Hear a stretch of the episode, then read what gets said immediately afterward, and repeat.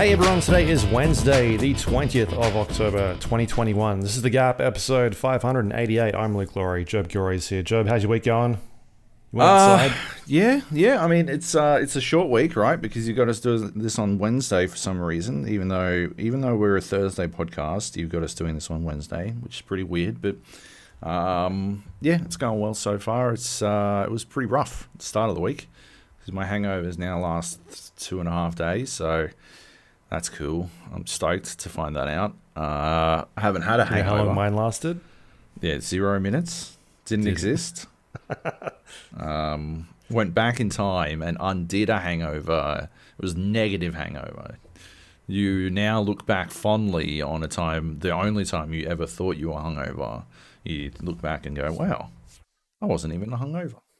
Yeah. It's retroactively unhung that over. Hung mm-hmm. under. I don't know. Um, hanged over? I don't know. Uh, yeah. So uh, that's cool. That's fantastic. I'm I'm thrilled. I uh, haven't gotten that drunk in, I don't know, fucking know how long. Because, uh, you know. Two years. Right? Basically. Yeah. When did you leave? Um, Two years, yeah.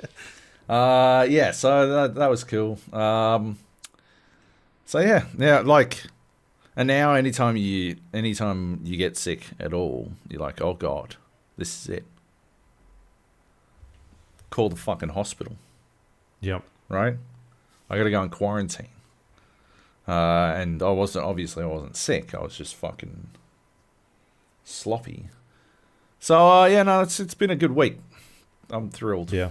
I'm stoked. Yeah. You, you know what? I, um, I had really bad hay fever, like, uh, I don't know, like two weeks after I got out of lockdown. Oh, yeah. It's the worst I've had.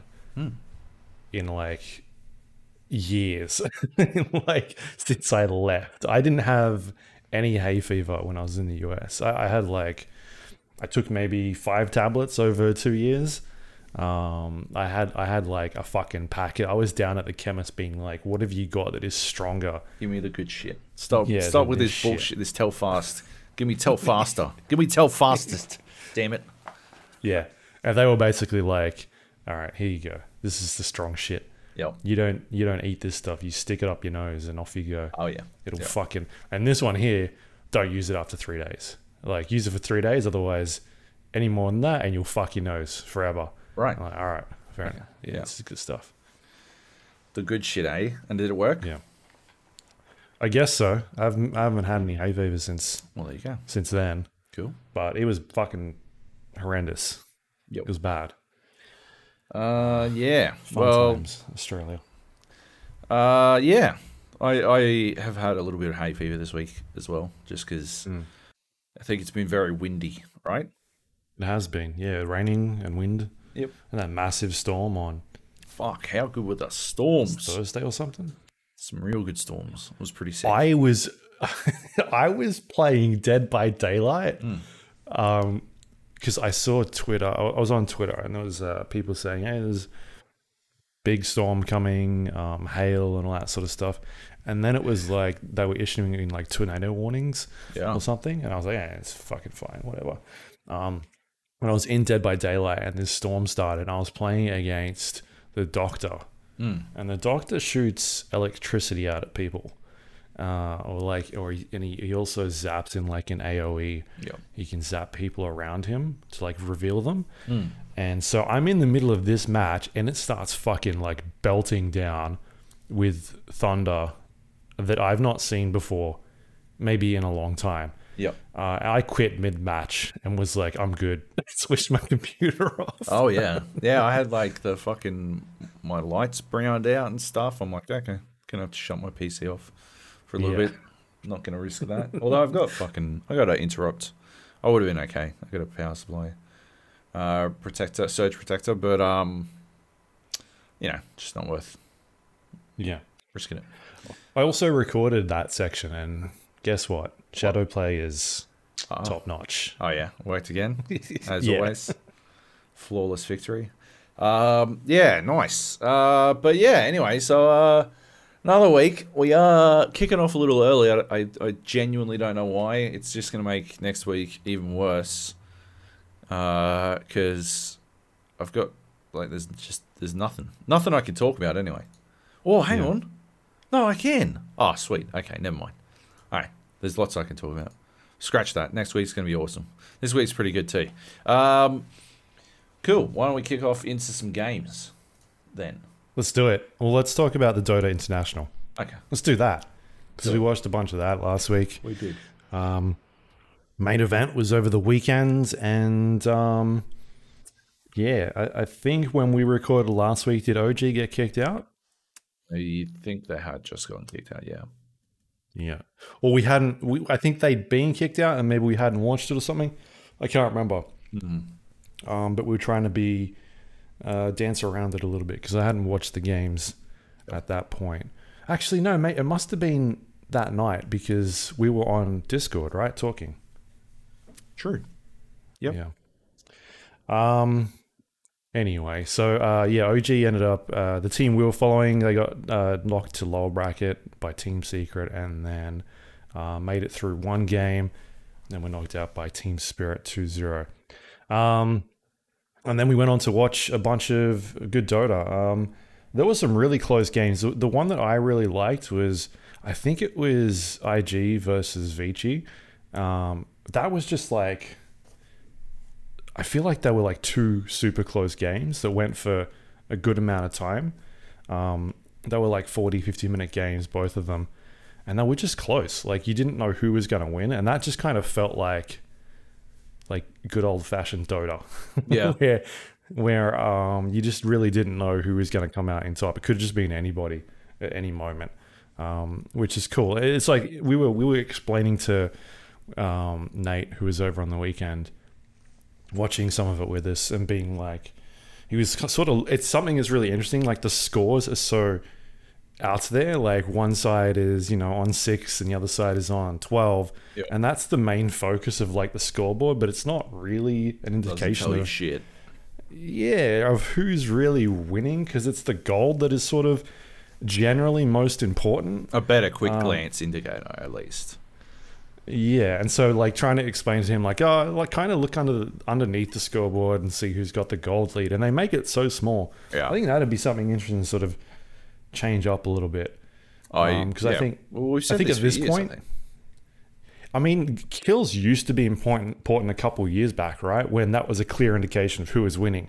Until they changed the meta and made it more of a um, the ability for teams that are behind to come back. Yeah, and so having that focus on the kills just isn't as a reliant number of who's winning the game, because you could be winning in kills and still be losing in. in gold, yeah, your gold or X P, yeah, yeah. If you're just getting pickoffs on on low value targets, you can very easily be winning something like yeah. that. Yeah.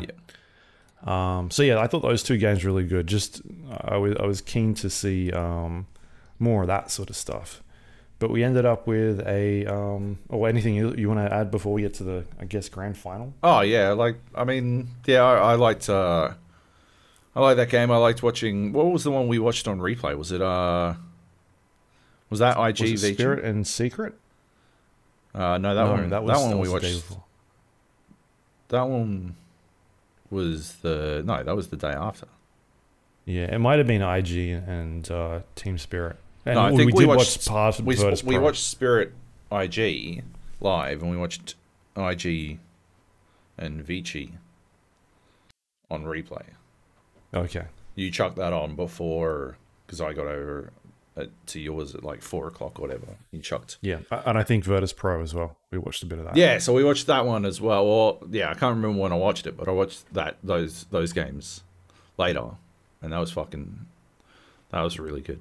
There were some some crazy fights. The way Team Spirit plays is just out of control, because they just don't seem to to care.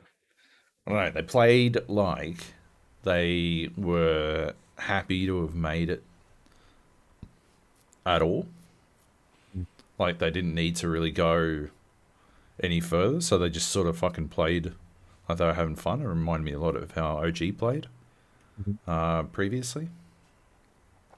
which I guess is, as it will eventually, uh, as it eventually turned out, as it eventually shook out, uh, that is sort of a possibility. You may just be playing and having fun when it turns out you're the best team in the world. Yeah. Because uh, yeah, they are. I mean, they didn't. They didn't have an easy run. Like, they did not have a clean run to the fucking end. Uh, they got knocked out in the from the upper brackets right at the get-go, and uh, they had to like really slog their way through. They had to beat O G, obviously. They had to beat Virtus Pro, who I think they'd never beaten before. They were the like second tier um, C I S team, yeah, Team Spirit, and uh, and then thank you, and then uh, yeah, they had to beat I G, who were like, I don't know, pretty fucking scary. They'd knocked them down into the fucking lower bracket in the first place. Yeah. So they had to beat them. And then they had to beat Secret to wind up against L G D, who were paying like fucking a dollar fourteen or some shit on, on the betting sites to win it yeah. all from before yeah. the fucking tournament started. Like, they were, they were basically favorites. A lock, like, from the get-go. And yeah. I mean, they were talking about how um, in Dota you can, um, they do like fantasy leagues and there's all these weird card systems and stuff that is tied to the international, which is a, you know, the forty million dollars tournament. Um, and one of them is like predicting which teams will, will win and, and like get out on top. And like nobody in the entire world predicted this outcome yeah. at all, which is pretty nuts. Yep. Generally, yeah. it's like a couple of people. Yeah, right. Um, and they get it, and, this and they like fly into the next international and all that kind of stuff. Like yeah. when it happens, but not. And, and it was it was the type of thing where I think it wasn't even the prediction of the grand final. Like people bottomed out at like the upper bracket finals. Like nobody predicted that outcome. Yeah. Um, yeah. So yeah, interesting. Uh, anyway, so yeah, it was P S G versus or P S G L G D versus Team Spirit in the final. Um, and uh, Team Spirit came out like uh, two straight games. They won. Yeah, they just fucking and slanging and banging. Yeah. Um, and it looked. I always I stayed up because I think the game started at about eleven, um, eleven p m our time. And after those two games were done, I was like, well, I'm going to stay up for the third one because why yeah. not? This is going to be done in like another forty minutes. Yep. Uh, and then that was a Wrong long again, game. It went, idiots. For, it went for fifty minutes and uh, L G D won. And I was like, I'm going to bed. Yeah. Like at this point, yeah. it's like two thirty. This could go to a best of five. Uh, and I'm glad I did because uh, it, it did go to a best of five. Yeah. And... Um, Though, like game three and game four just look like, oh, Team Spirit is in trouble. Like, yeah, L G D have, have woken the fuck up, and, and uh, that is it. Especially game four. Game four was like a twenty a twenty minute match. Yeah, they just like that one. I thought it was done. I thought it was like, okay, they've solved. L G D's mm. finally solved Team Spirit, and this shit is over. Yeah, wrong. No, wrong. I oh. mean, so yeah, obviously Team Spirit ended up winning it in thirty-five minutes. I think the M V P of these matches was the Magnus, right? It was just insane. Um, like, like being being able to pick off with like Collapse was just able to pick off everybody. Like sit back and just whenever someone was sort of in a bad position, he'd blink in and then like skewer them back, and then that was yeah. it. The amount of times he lived when he should have just been fucking dead as well. Mm. Like, so fucking dead. The amount of times he was still alive was just out of control. Like, he just... Yeah. I still... I'm still not really very good at fucking picks and bans with Dota. It's still mm. not something I really understand. And I don't like to watch it, so I'll never fucking learn it. So, um... So, that doesn't help, but uh, I... I could not understand why they kept letting him have Magnus. Yeah. Like, he must... There must be something else, right, that that is even scarier from him, which I can't even fucking fathom. Because every time he played Magnus, It just seemed like he was a, a fucking sure thing. I because I think what was going on is they um they wanted to they were focusing their bans on other heroes at that point. They they didn't want like the Wyvern coming out pretty early on, um, and so it became this like, well, do we give him that or do we give him like the Monkey King, who is um. sort of broken. Like, I think there's two heroes that a lot of people aren't really happy with right now. It's sort of like Monkey King and and uh, uh Tiny. Um yep. Tiny just kind of just hits. Like, you can just one shot supports yeah. at this point. And um but but in saying that, like, Team Spirit let that one through uh and they fucking smashed it. Like yeah. other teams didn't have a solution for that character. Yep. And uh Team Spirit led it through in the final game and ended up beating it, which is which is weird, right? Because I, I thought it was weird because that was like they'd shown their hand. It was like a real mistake. Uh, again, you know, I'm not up on fucking drafting, but I felt like it was a mistake to to try the Tiny strat again because like Spirit had Tiny's number against Secret, like. Well and truly, every time, every time it seemed like Tiny was coming online, nah, shut down again. Like, yeah, it just seemed like a mistake to me. But I mean, it's very easy. Like, this isn't even armchair fucking quarterbacking shit. Like, I am so far from being able to fucking call any of this shit that that it's ridiculous. Yeah. Uh, I just my.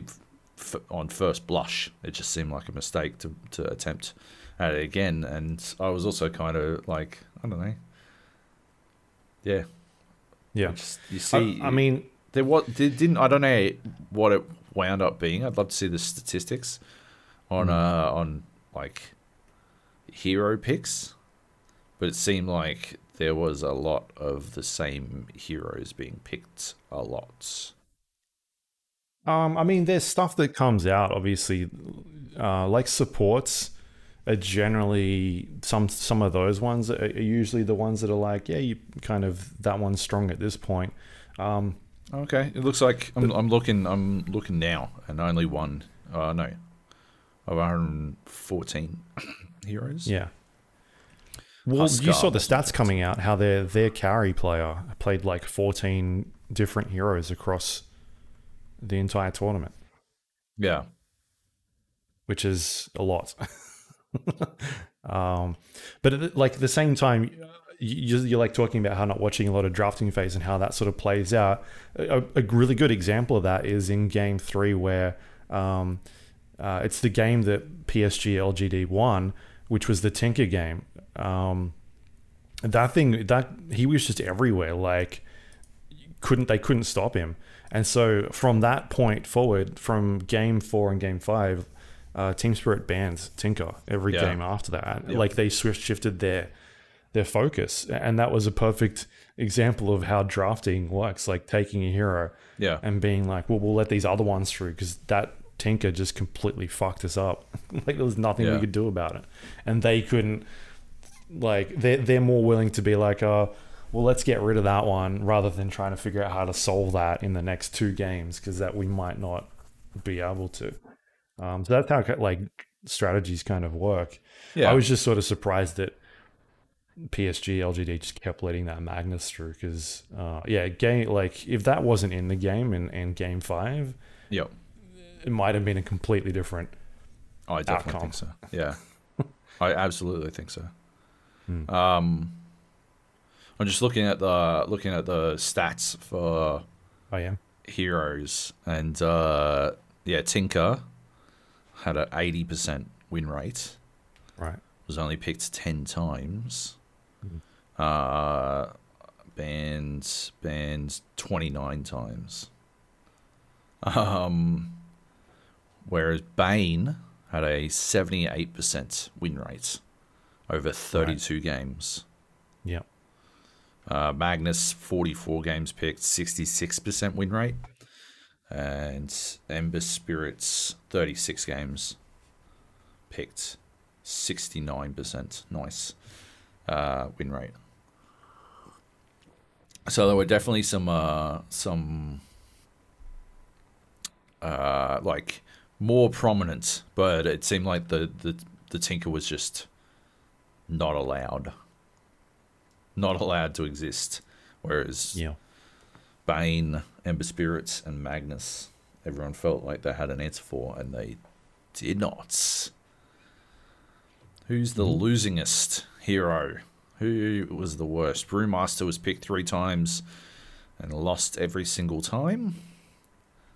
Uh, was on the losing team every single time. Uh, Gyrocopter, nineteen picks, only a twenty-five, uh, twenty-one percent win rate. Mm, that's and low. Mars, forty-one picks, thirty-one percent win rate. But uh, yeah. Anyway. I mean, you've also got to factor into uh, some of these uh, like specific heroes for specific teams as well. Like oh, absolutely. That person is known for that hero. The, the stats, the stats don't tell even half the story, but I just yeah, yeah, interesting how they shake out all the same. Yeah, I mean, you look at like a couple of years back when when I O, who is a support hero, got changed into a carry hero, and like. like completely changes those stats again. Um, yeah. That's the kind of thing about these games. It's trying to find weird, like, ways that they interact with each other and, and who's broken and who can sort of be exploited, because that's the game. Yeah. Uh, part of the game. Anyway. Um, yeah, I enjoyed it. It was good fun. Uh, great, great to watch. Um, some good Dota. Very different to... I don't know. I feel like the last couple of years, I think we're at a point now where, um, like Chinese Dota is, I don't know if you could say they're struggling. Like they've definitely gotten to a point where they they can show they can make it, but yep. they haven't won in, I don't know, like what, six years now, something like that. Where it, it was alternating before. It used to be like one year it was um, a Chinese team, the next year it was a European team or an Asian team, and. Um, a Southeast Asia team, something like that, and yeah. they're at the point where they just can't really get there. Um, I mean, they got to the finals, which is right, and they were supposed to win it all. They just, yeah. I don't know. I wonder if it's one of those like the the amount of pressure and like it just mounts and mounts and mounts, uh, and and meanwhile, like you've got a team like Team Spirit who are playing like they just don't give a fuck. The, the, yeah. How many They're times happy to be there. did Team Spirit just fucking roll onto tier four towers to just fucking finish a game when you're like, um, I don't yeah. know if I should be doing that right now.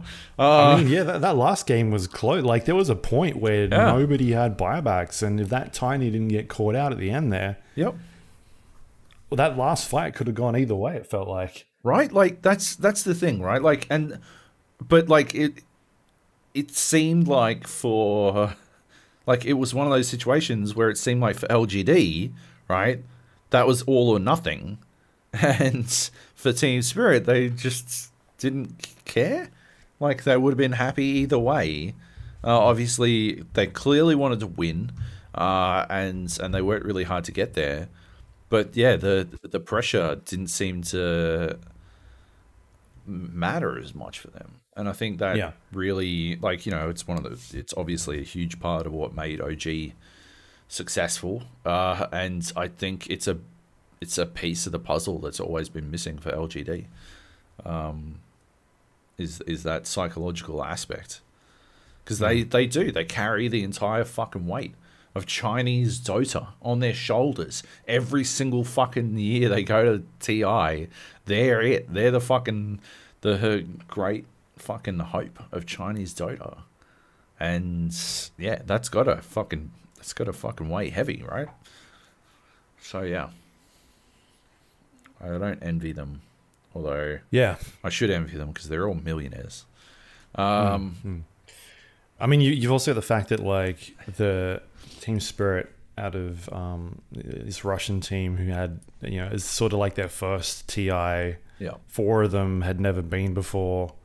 Um, like their total prize money was not a lot compared to the other teams. Like, yep. This is their first major tournament, and they come in, they get knocked to lower bracket basically off the bat. Although, well, they basically they get in through um they got in through regionals, right? They weren't in, they weren't a, a, a D P C, a Dota Pro Circuit invite, so they they earned their way in, um and they come out on top and end up with eighteen million dollars attached to their uh their earnings account, like straight yep. away. The, the team that's, you know, maybe three hundred thousand earnings over the course of however long they've been around, five years now. Yep. Yeah. That's, uh, I mean, I'd, I'd stop playing Dota. I, I like, I don't, I, that's what I get, don't get about people being like, why won't Anna come back? And I'm like, all I can think is like, fucking, you're kidding. Yeah. I'd be, I'd, I'd retire. Not from fucking, not just from Dota. I'd retire from everything. I'd retire from everything ever. Right? Yeah. If I, if all I wanted to do was play Dota at a competitive level, and I won, what, what is, what has he made total? Like fucking twelve million dollars or some shit. Really? Uh, Anna. Yeah. Nah, he's like six million. Six? Okay. Um, I can check. I can check for you. Uh, yeah, and I'd made still six million dollars. If I'd made six million dollars, all I would do is sit in my room and play fucking Dota. Like, what what motivation would I have to do anything else? Nothing. Yeah, he's he's third on the esports earnings um, list oh, at pathetic. Just over six million, like six million four thousand. Is that all? Yeah. Um, yeah. Yeah. That's prize money, not including yeah other, you know, salaries and uh, sponsorships and things yep. like that. Anyway. Yeah, uh, the international, um, it was good. Like, it was not as exciting as previous years. The crowd noise stuff was weird. The casting was a little bit odd, but I think it was good. It was a good reset after a year with none. Uh, no, two no years. T I. Two years. I mean, two years was the last one. It's been two years. Yeah. Uh, so, but like we missed a year. Yeah. Um, yeah. So uh, yeah. Cool. Uh, I was about it. It got me into wanting to play some Dota, and obviously I don't play Dota, so I wanted to play some Dota Underlords, and you can't play Dota Underlords anymore, so I decided to check out... Why can't out. you play Dota Underlords? Nobody's playing Dota Underlords. It doesn't happen. Really? Yeah. I thought it was massive still on, on like, mobile. Oh. I wasn't get, I wasn't able to get any games. Oh, right. That sucks. Yeah. Uh, so I didn't try for very long, but uh, I decided to try out Team Fight Tactics.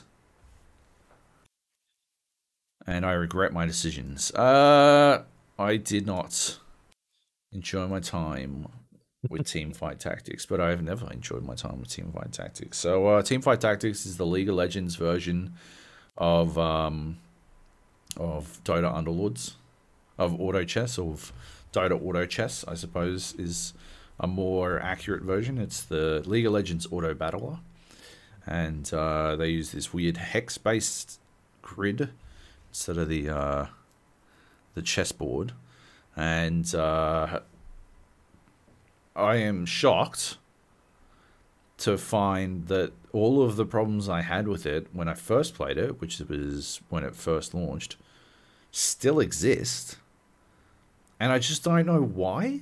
It's so fucking hard to get any information in that game, like to fucking work out what the fuck is going on. Like, you start right at this uh, a team, like, generally, you know, the way uh so an auto battler is uh you pick heroes and you combine these heroes um to to create a board, uh and it's supposed to be like chess, and and they auto fight and they fight and they and the battles are determined based on the statistics and the the like interactions of the uh, of the pieces on the board, right? Uh, and Team Fight Tactics starts with you at this carousel waiting for, and, and all these heroes are rolling about in a in a circle, running around in a circle, and you pick one. And the benefit of that is that they've got they've got like an item on them from the get-go, right? So there's actually, you know, you can get some decent synergies out of these items from the from the start and all this kind of stuff. But yeah, it doesn't. You can't like work out if you don't. If you're not some fucking hyper league dork with like fifteen thousand hours in the fucking game, if you're just someone who happens to like auto battlers, may have actually written written the fucking book on it, as much as there is a book on it, um, then you've got no fucking hope of working out what the fuck is going on in Team Fight Tactics. It's a it's it's eight heroes running around in a circle, and you're just supposed to guess what they are or do, or like you can't you can't like find out what any of them are, like their names, their fucking the the way uh, units work in in auto battlers is they have uh, like a race and a class.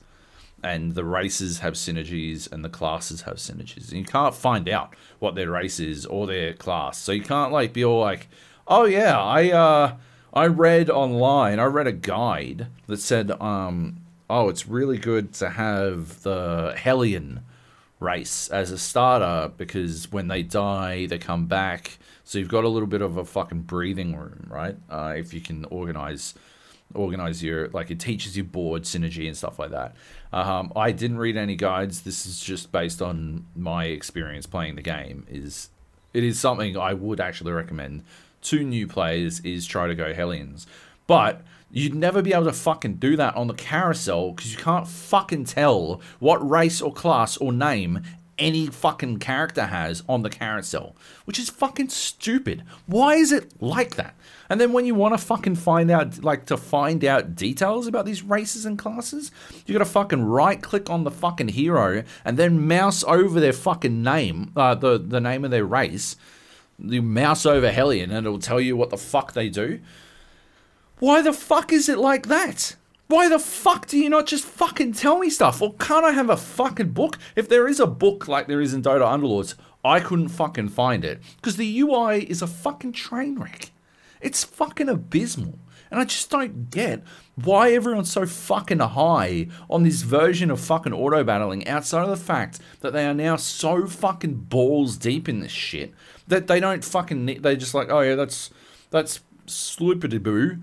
He's a Hellion Wanderer. Uh, he does, he does this. You want to pair him with the fucking boots of flying and a sash of sashaying, and you're like, what the fuck does any of that mean? How the fuck would I know? From a, a, at a glance, if I go into fucking Dota Underlords, I can I can work all that shit out instantly. And I know this to be true because I was able to work it all out in fucking Dota, in, in Auto Chess, the ten cent mm. rip-off of Dota Underlords that was a rip-off of Auto uh, Dota Auto Chess. Uh, I was able to... They had all their fucking weird alt characters, uh, but... you could work it out instantly because the U I was halfway good enough to fucking work. It's just so fucking annoying. It adds this extra layer of fucking tedium to every fucking game. And then by the time you get to a point where, like, okay, so I've got some good synergies. I kind of get it. I, like, and then you start to employ your regular auto chess fucking strategies. Uh, managing economy, managing rerolls, rolling... at the right times, managing your levels, that sort of stuff. By the time you get to the point where you're able to do any of that shit, you, like, then, like, it's it's like you're fine for the first, like, six levels, and then you reach level seven when strategy actually becomes important. And I was, like, I found I was able to sort of just bluff my way through a lot of these games. Uh, like, I I, don't, I didn't place below fourth, uh, but I wasn't able to win. My problem was once I got up to like past level eight, suddenly all of like the tier four and tier five characters have like three fucking things. They're like race and two classes or something like that. And all the items are now so complex because they combine. And I got to fucking like learn all these fucking interactions, but I got to learn all of this shit by right-clicking on shit and mousing over stuff uh, the slowest fucking way possible, while also managing rerolls, economy, and fucking leveling up in and in a like decent at a decent pace. And like it's just fucking. I like forget trying to go to other people's boards and seeing what they've got, so I don't fucking try to roll into something that there's just not going to be any fucking units for. There's no yeah. chance that I can fucking do that. The only chance, like, because I'm too busy mousing over shit. It's just so fucking dumb. And this literally was my problem with Team Fight Tactics when it fucking launched. Why haven't they changed it? Why hasn't anyone just done the fucking barest minimum? Oh, like, I get, I, like... I get that auto battlers had their heyday and they aren't nearly as pop- popular as they were when they fucking kicked off, when, when that whole craze kicked off in twenty nineteen, right? I yeah. get that. But Teamfight Tactics, by all accounts, still seems to make a lot of fucking money. Mm. So why the fuck aren't they putting any of this fucking money into Teamfight Tactics U I? Just fucking drives me bananas. Yeah. Yeah, like that's the thing, right? Is that the I think Do- Dota is Dota Underlords is the superior game, but they're not like that game's done, right? Oh, uh, Underlords, I mean, people they still done play shit with for ages, for like a year now. Yeah, um, I, there's definitely still people playing it. It looks like there's it peaks at about three thousand people, um, yeah, right. at some stage, and I know it's popular on mobile as well. So you'd think that if it's got that crossplay going, you'd still yeah. get some games. It may take a little bit of time. Like at one stage, Underlords was top like th- three, four game or something. Yeah. Um. So it's not going to be anywhere near as quick as that. But uh, yeah, I mean, the, the the fact that they've just completely stopped support of that game kind of sucks, because it was. Yeah. I I really enjoyed it. I thought it was good. Yep. Um. So yeah, that's a bit crap, but. Like, do they still update Team Fight Tactics, or, or is it sort of suffered the same fate? No, it gets regular updates. That's the thing, mm. right? Like, they are, they love Team Fight Tactics over at Riot. They just don't give a fuck about anyone who doesn't know League of Legends in and out, I guess. They're just like, what? You don't, you don't know who fucking Sam, Samwise is mm. from League of Legends? He's obviously, obviously, he's a gnoll with plus seven fucking dexterity. Obviously. If you've ever played League of Legends. What? You haven't played League of Legends? Fuck you, cunt. Fuck you, you cunt. Who's never played League of Legends. That's Riot's position, is if you haven't played League of Legends, fuck you, you're a cunt. Uh, as far as I can tell, based on Team Fight Tactics. Uh, and I continue to refuse to play League of Legends. So, uh, yeah, I'm done with it. I'm, I've, I've uninstalled it. Mm. Uh, yeah, it's just, just too aggravating, too annoying. Like, why is it the way it is? Right. Anyway. Yeah, I, like I do think that Valve dropped the ball. Like, the game was still popular. Oh, yeah. When yeah. they stopped updating it, it looks like, just judging from that list, it was peaking at about seven thousand players in November last year, which uh, that's just Steam. That's not including yeah. mobile devices as well. So they clearly had, had an audience. Um, I just think they're the type of company at this point where they're like, well, if we're not in the top five on the Steam charts, then fuck it. Yeah. Which was what they do with their other games, right? Um, yeah, which, exactly. You know, Counter-Strike, Dota two, and Team Fortress are the top five, you know, three of the top five games being played right now. Yeah. And so that's their focus at this point.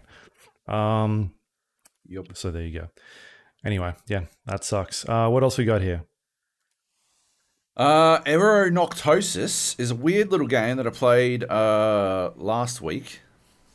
Uh, it's called Eronoctosis. Put yourself together. Um, and... Uh, my brother put me onto it. Uh, it is a co-op, networked horror co-op game, um, where you and another player have to put yourself together, I suppose. I don't know how to explain that portion of it. Uh, but basically, one of you has um, has a camera, the other one has a torch, and uh, you got to go and find all the pieces of yourself so you can put yourself together uh, for whatever that is worth. And uh, yeah, it's this really, you know, it's a. It sort of reminds me of um, who's that fucking who's that Japanese manga artist who does that horror? You know, the one. Ito. No idea. Ito? Is it no Junji idea. Ito? Yeah, Junji Ito. Uh, Junji, it's got this like Junji Ito vibe uh, to the artwork, uh, and all the characters are like two D sprites, so it's got this old school kick to it, but it's technically a three D game, and um, yeah, you sort of wander around these environments. It's not a very long game. I think it took me like fucking forty-five minutes tops, maybe an hour to finish. Uh, twenty-six minutes according to Steam. Um, and uh, yeah, I think a portion of that was spent trying to work out if we were actually playing in the same game together. Um, but yeah, you uh, you wander around, you, you do these things. It's it's got some spooks, and that's about it. But it's uh, I think it's pretty well done. I th- I thought it was like well executed, if short, uh, because it. It does a good job of slowly introducing the uh, horror elements and uh, and providing a good deal of tension in its gameplay and its level design. Uh, and yeah, you, you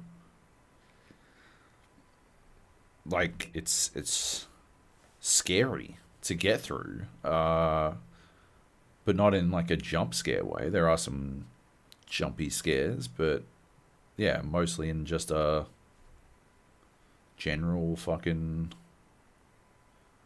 I don't know, horror vibe. Uh, that sort of Japanese horror vibe. And uh, yeah, I, I'd recommend it. I think it's free. Uh, it is free. Yeah. You got to play it with another person. Uh, and you can't play with someone who's already played before because they'll know what to do, which is sort of always the case with these two-player co-op games, right? Like that was the case with uh, what was that one we played together where you fucked with me in the elevator? Um, do you remember the one? Yeah, yeah, yeah. I'm trying to look through my list. Um, whatever that was. Uh, was it a Steam game? Maybe it was on PlayStation. Operation Tango. Operation Tango. Right? Like, you couldn't play through that again with someone who's already, like, one of you hasn't and one of you has. I guess if if you were to switch to the other role, it would be vaguely different, but you would, like, still very clearly know what the other person has to do. And that was sort of the case with We Were Here, and We Were Here two, and We Were Here Together, and all those games as well. Like, you, you're... Like the the sense of dis- the shared sense of discovery is critical to the the mood and theme and uh, and puzzle of the game. Mm. So yeah, you can't really eliminate that without yeah. eliminating a lot of those aspects. Uh, which I don't I don't think it's a flaw of the game personally. Um, I I still like that shit, but yeah, some people may view it as a flaw, I guess. Anyway, uh, it's it's cool. It's worth checking out, I reckon. Awesome. Yeah. All right, that's uh, Eron. How do you how do you say it? Eronoctosis. Ero. Okay, Eronoctosis. It's on Steam. Yep. It's free. Two-player horror co-op game. Yep. Have a look. Uh, all right. Next up, we got P C Building Simulator. Uh, this is you playing the role of Gavin's friend. Oh, yeah. Uh, Grey Squirrel's friend who can't build a computer. Uh, yeah, this was a free game on um, on Epic Games Store. Cool. And uh, so I grabbed it. Yeah. Why not? Um, and uh, gave it a look. And it's very much one of those those simulator games, right? Where, like, Lawnmower Simulator or whatever other boring shit simulator. Um, Power Wash Simulator. Yeah. I played a bit of that the other day. It's oh, good. Yeah. You fucking love them. Uh, this is this is one of those, right? You fucking you you do mundane shit, and it's weirdly there's a weird amount of attention to detail and a slow uh, progression system, and yes, it gradually gives you more and more until I guess you're supposed to be building really cool fucking computers or whatever, but uh, I never got to that point because I got too fucking bored. Um, yeah, they're just not for me, I guess. Um, that said, I think you could learn quite a bit about the nature of putting together a P C. You wouldn't... There's something in the doing... Like, this would be, like, theory compared to prac, but a bit yeah. more hands-on theory, right? Yeah. Like, it wouldn't really compare to the actual doing of putting a fucking computer together, because it's very easy to just unscrew a screw uh, and, and, and all that kind of shit. Uh, and it's less easy when you got to squeeze your fat fingers in between the fucking uh, P C comp- components uh, that are already installed and stuff, and... Yeah, not fucking short the whole thing out, whatever. Um, that's a that's a whole other kettle of fish.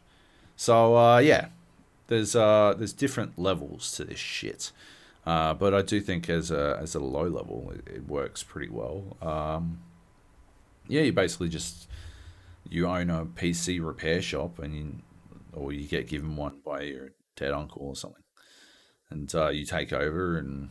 You just make that up. You you like mashing together N B A two K nineteen and P C. Like, your, your name is Frequency Vibrations, and you your have dead come uncle up is a from... ghost who plays basketball with you yep. for some reason. For some reason, um, but yeah. So uh, yeah, you you take jobs via the in-game computer email system, and then you fucking. Oh, yeah. Complete those jobs, and that's about it. That's the mm. game.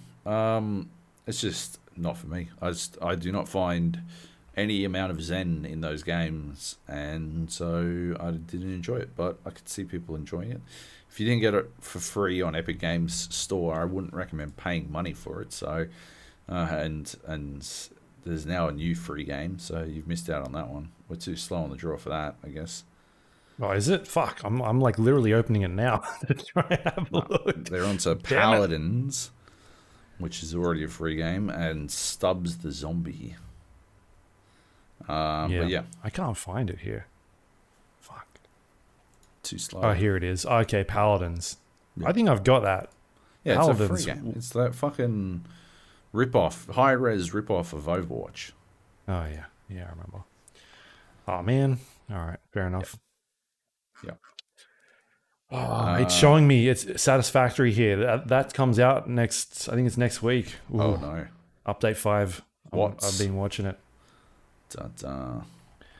Yeah, I don't know. I don't know how interested you'll be, but um, I don't know. Maybe we we never got to that point where we felt trains were important in Satisfactory. Oh yeah. But they've um, they've added a bunch of new things for trains, like uh. uh like being able to split lines and have um, train signals so that like a train will stop and the other one will go past, and then once that one's done, the next one will go. And they've added in like train collisions, so if you haven't set those up, you can trains will get fucked up. And uh, I don't know, it's that game seems like it's getting close to to being done. They, they were talking about like um, dedicated server support, um, like cool. They're working on that at the moment and. Apparently D L S S might be in the pipeline, it sounds like, um, because that's obviously an, an Unreal engine. Yeah. I don't know, man. Like, once that game actually comes out, it's going to be taking up so much of my time. Uh, yeah.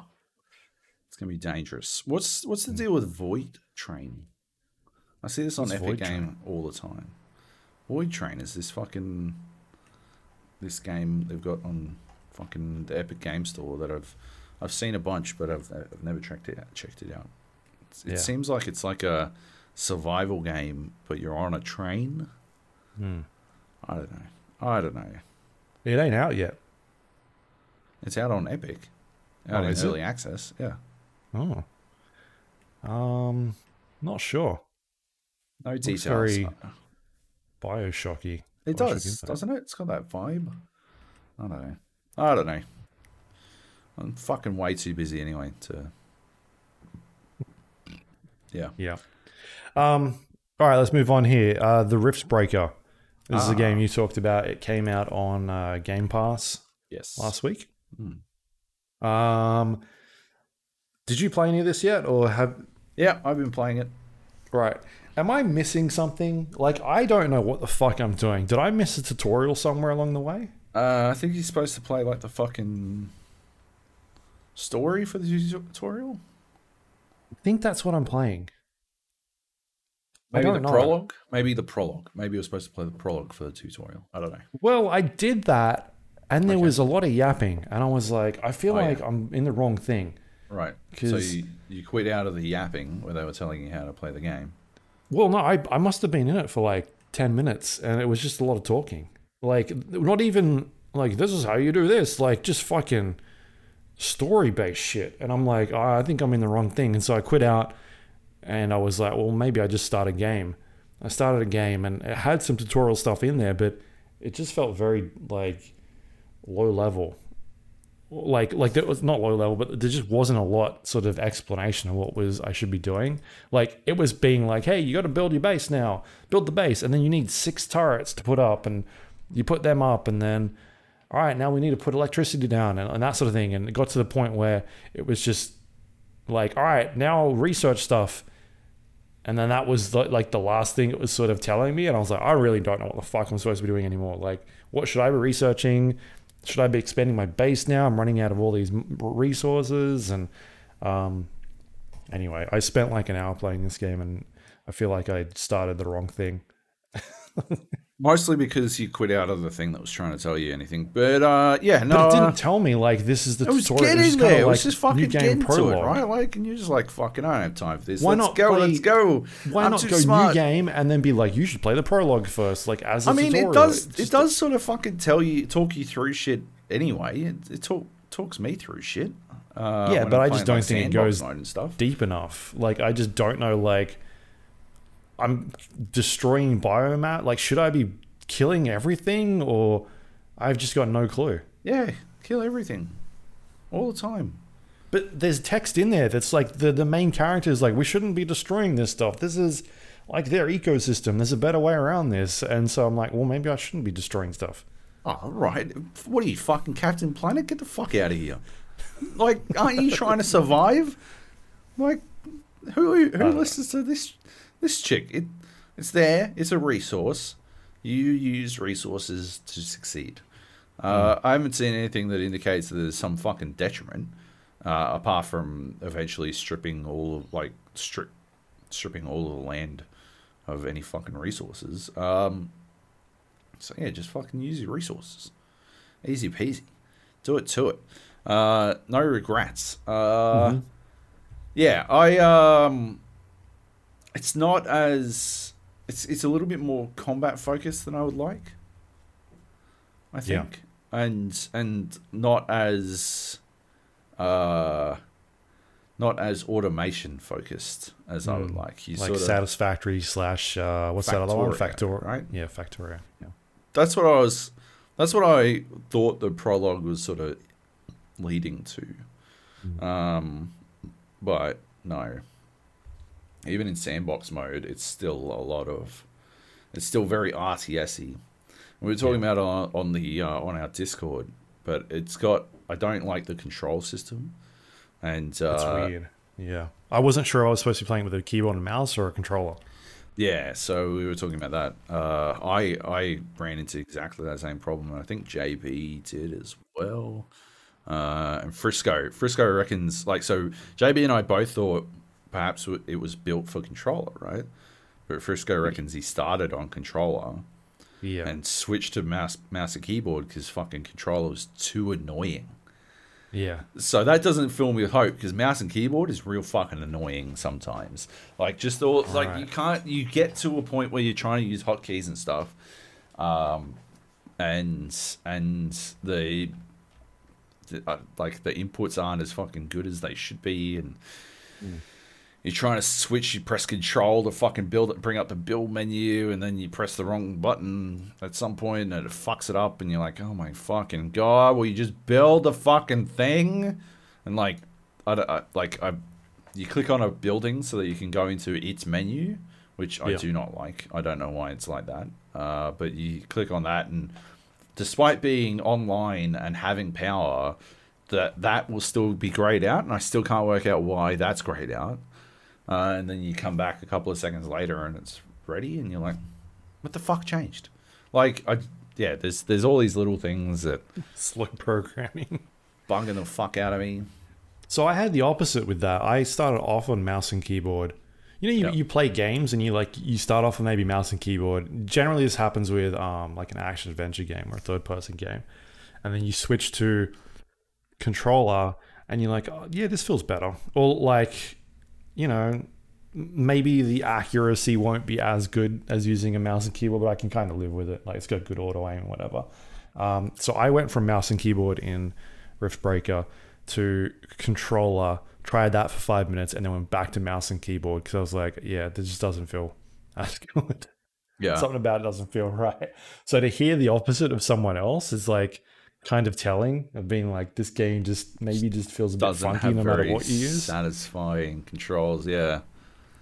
I'm wondering if I should check out Timberborn. I know Doctor E three Money reckons Timberborn's got got it going, doing yeah. the fucking doing the stuff. Uh, mm. It's a, it's like if you were playing Factorio, but you're a beaver. Oh, okay. So you're building dams and shit. Yeah. Uh, but again, I'm way too busy. Uh, and I've got a Zen game. I can't talk about it, but uh, but Half-Life. It's always why. How long is this embargo for Half-Life for? It's uh, always a little long. Every time you, uh, every time you, they like Eric Johnson from Valve actually emailed me last week, and he said every time Luke guesses that it's Half-Life that I can't talk about, he's going to extend the release date a week. So you just you just push that. How Valve time week. Works. Exactly. It's literally how Valve, like one hundred percent. It's Matt off you saying shit on this podcast. Uh, he did actually say every time I mention Eric Johnson from Valve, he's going to push it out another week as well.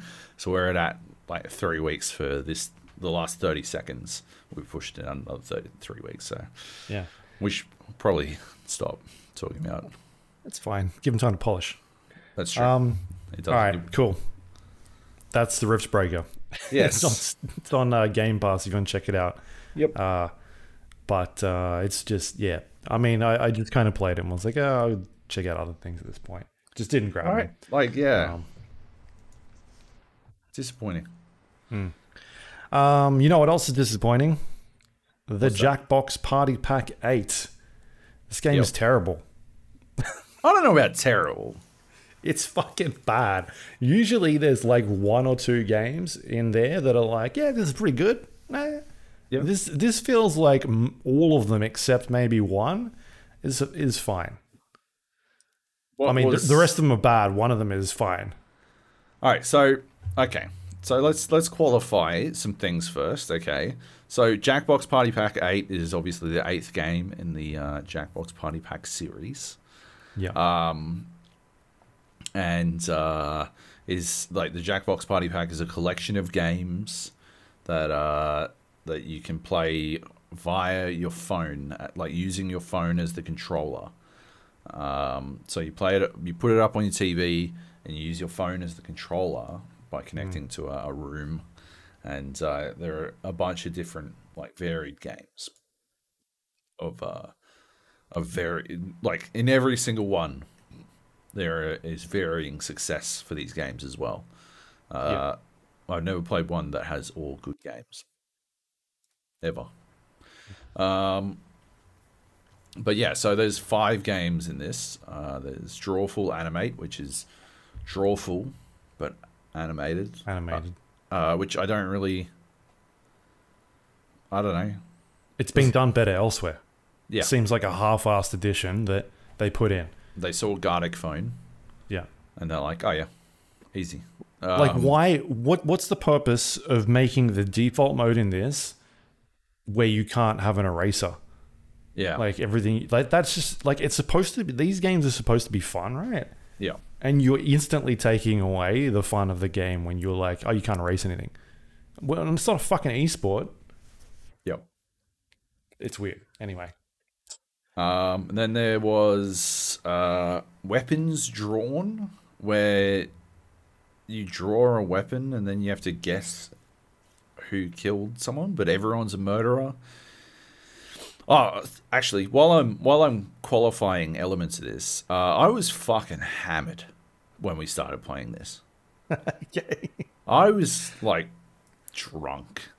Mm-hmm. Uh, so I don't really remember a lot of this, to be honest. Yeah.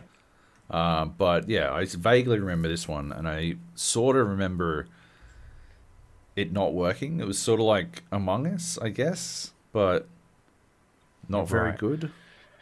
So the the idea of it is you get a um you type in your name, and then it will give you a random letter from your name. So if I my name I've typed in is Luke, it will give me a K on the screen, and I can make the K bigger, I can make the K smaller, I can rotate it, and then I have to draw something. Um, I think it gives me like a text. It'll. I think mine was like hermit crab. Yeah. And yeah. I need to draw a hermit crab, and I- incorporate that letter K into the drawing to try and hide the K, um, and then I submit it, and then someone else might get hermit crab or or, or yep. like anyway. So we're like drawing these pictures, and then eventually it submits it to the screen, and it'll come up and it'll be like, here's a picture here, and here's another picture. Um, and uh, you need to like, who do you want to try and solve as the murderer? And, and so there's two pictures you're looking at, and people are looking at them being like, that kind of looks like a letter in that picture, and like it looks a bit easier. Let's try and solve that one. And so you you select that one as a group. Everybody votes, and the majority of vote um, it goes through. If it, I think if you don't go through as a majority of vote, it sort of just skips and goes to the next. Um, next thing. Meanwhile, there is people getting killed off. I'm not really sure how that kind of worked. It was yep. very iffy. Mm. Um, but the idea is that as a group, you're solving this picture and trying to look for letters, and that letter is sort of a murderer, and then you vote on them to try and eliminate them. And if you're right, then you win as a team. I we played it like twice, and it was still a bit weird to try and figure out. That first game, we had no fucking clue what was going on. It just, it just did such a bad job of yeah. explaining how to do it. It was just so quick. Um, yeah. Uh, but by the end of that first game, I kind of had an idea of what we were supposed to be doing. But even the second game, it just didn't feel like a coherent game to put together. It just felt like it was missing something. Uh, yeah. I don't know. Interesting idea. I just don't think it's executed very well. Um, yeah.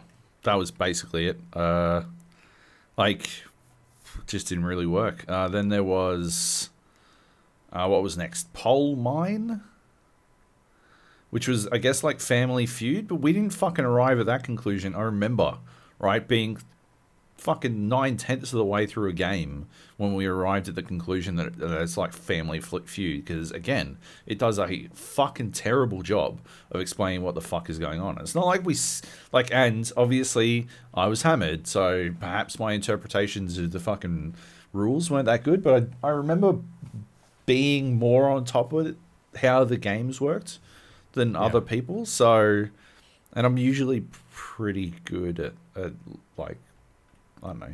Yeah. Learning I mean, shit, it's so. It's Family Feud, but rather than Family Feud where they go out and they survey, is it one hundred people? Yeah. Um, this is literally the six people that are in the game. Yeah. And so it's kind of like, all right, if two people pick the same thing, then that's the number one choice, I guess. Exactly, it's like yeah. it's not really a broad audience of, it just yeah. doesn't, I don't think it works. No, it doesn't. Yeah, it's a, it's a swing and a miss. Uh, then there was... Yeah. Uh, Job Job? Yeah, Job Job was, I think, the most interesting game they had in there. Probably the good one, yeah. Right? So you answered answered questions, right? And then it took all the words in these answers and you used them to, like, answer other stuff.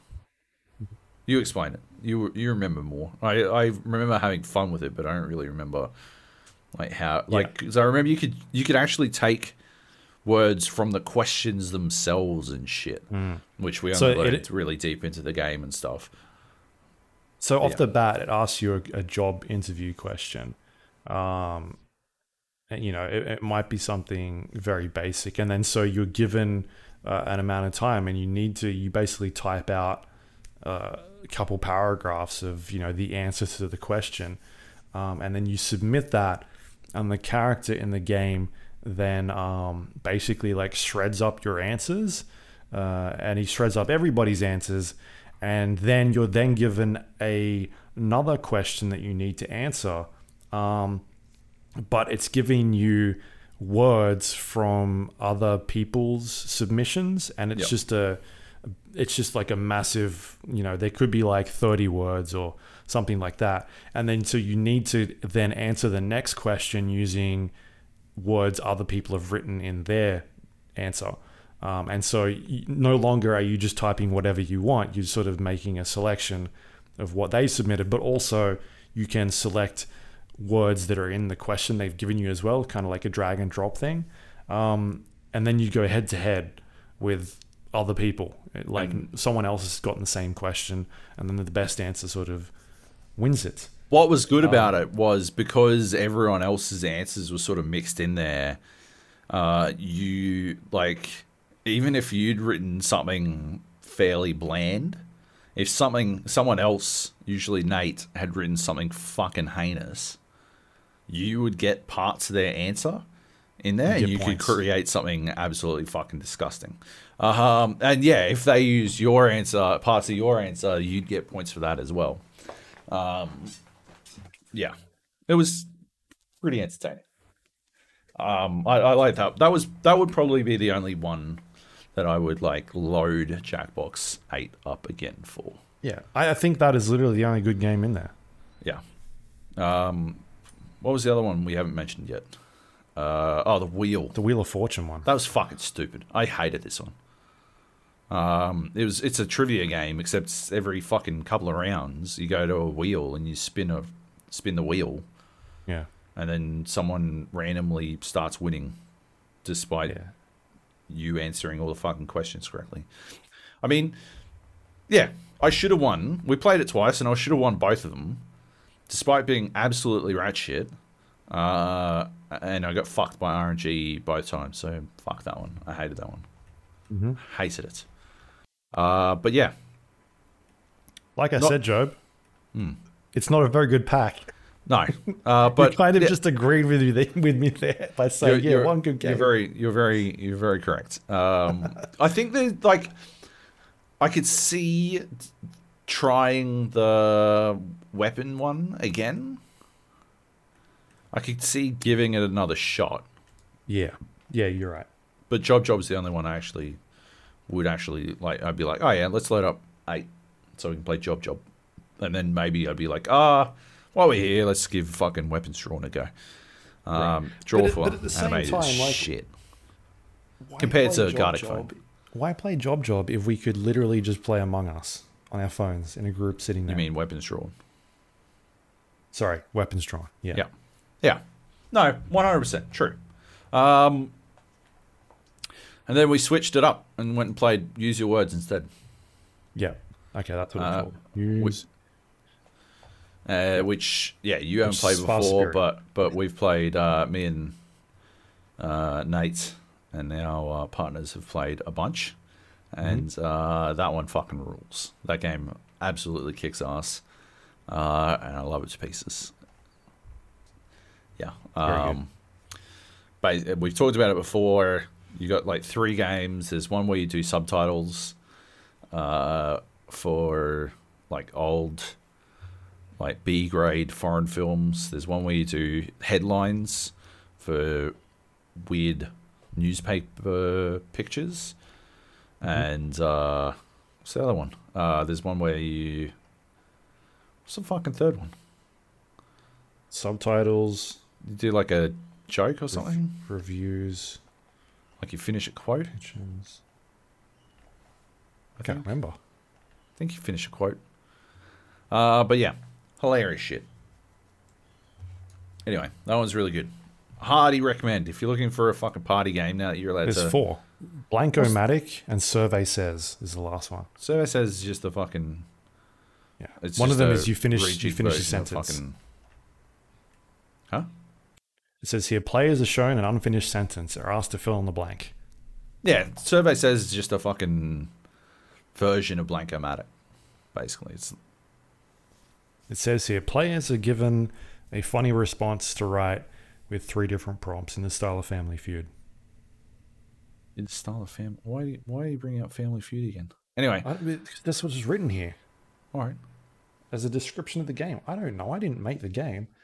Um. Yeah, it was good. Uh, yeah. And according to my Steam, you left it playing when we when we left. Because I have right. twelve hours played in the last two weeks. A total of twenty-four hours on record. So half my time is spent playing on your computer. Um, but no, it was good fun. Uh, yeah, Hardy recommends if you're looking for a party game now that you're able to go out and see other human beings again. Use your words. Do it to it. Um, yep. Yeah. Good that. stuff. Yep. Um, all right, we got one more game here. Yes. Inscryption. Uh, this is a game that we talked about a few weeks back. Played the demo. Um, very much enjoyed it. It is a card-based roguelike game um, where you're building decks and uh, battling opponents in this weird, uh, like, horror, creepy vibe that's going on. Uh, it's a very, like, pixelated art style. And this is a hard game to talk about. Uh, it's it, yeah, it was a challenge, right? I wrote a review for it on the g eight podcast dot com, which you can go read if you want. Uh, but I had to, like, pretty heavily spoiler warning a large portion of it. And even within that spoiled area, I directly and deliberately avoided talking about so much of the fucking game. Yeah. Uh, I just didn't want, like, that's always the trick, right? Is if there are elements that you want to talk about uh, within spoiler territory. I guess we ran into this with uh, The Last of Us Part two, right? When, because of the the uh, nature of the embargo, we weren't allowed to write about half the fucking game. Um, yeah.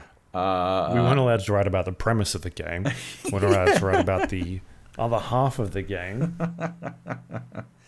uh, yeah.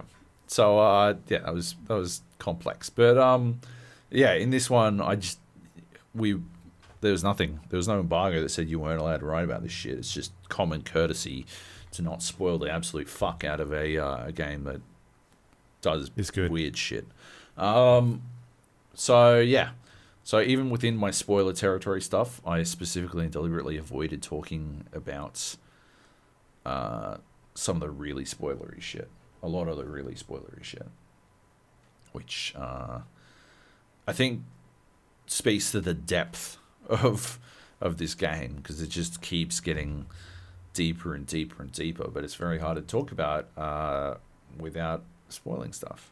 Um, so we will again attempt to dance around that kind of stuff.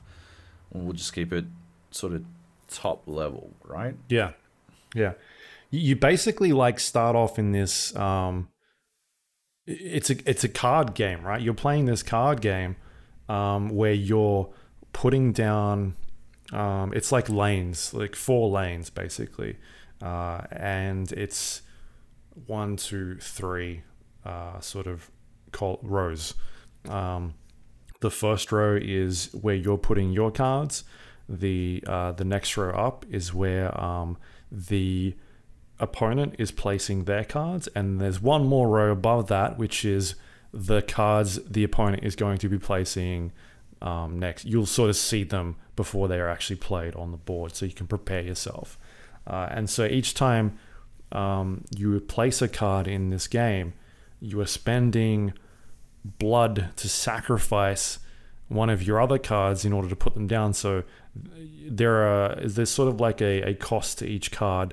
Um, and it might be two blood points, or one blood point, and then you're having to sacrifice other cards that you put down to to put down better cards. And so it might be worthwhile like sacrificing three cards that you've got to put down something that is going to be far superior than those other three cards. And so it's sort of weighing up the risk of doing that, um, as opposed to not. You know, maybe it's not worth putting that down because you'll be able to block cards that your opponent has already put down. And so that's sort of the very basics of the game. And then it starts introducing like, all right, every time that you sacrifice something or every time something dies, you get bones. And then that is another currency that you can, or another resource that you can use to then uh, put down uh, this other set of cards, you know. And so now all of a sudden you're not just using blood uh, as one sort of deck, uh, but then the uh, these other cards that you're acquiring now require bones. And so you know you're sort of juggling up. All right, now it's I can sacrifice this card, I'll get bones and I'll get the blood, and um, and at the same time of like it's very slowly introducing these new mechanics to you as you progress a little bit further. And um, it does a really good job of like slowly drip feeding you a more complex game than what it starts out as initially. And um, and then it's like, all right, well, every time you take damage, you uh, you lose a, a tooth. And there's these set of scales that are uh, on the side of the the, the playboard. Um, and each time you take damage, the weight of the scale sort of goes in a specific way towards your opponent, but every time you deal damage, then it goes in your favor, and you've got to outweigh your opponent by uh, is it seven? Five.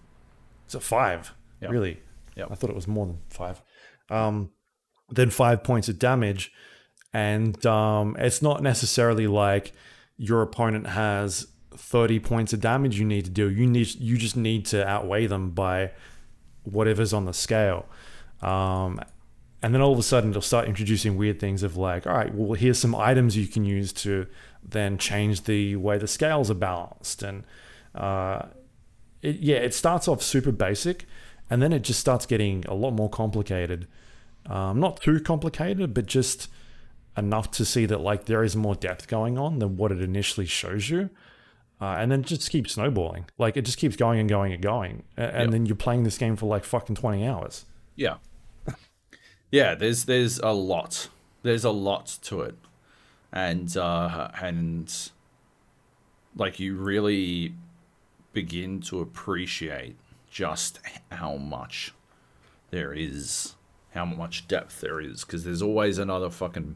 There's always another card modifier. Or, fuck, like...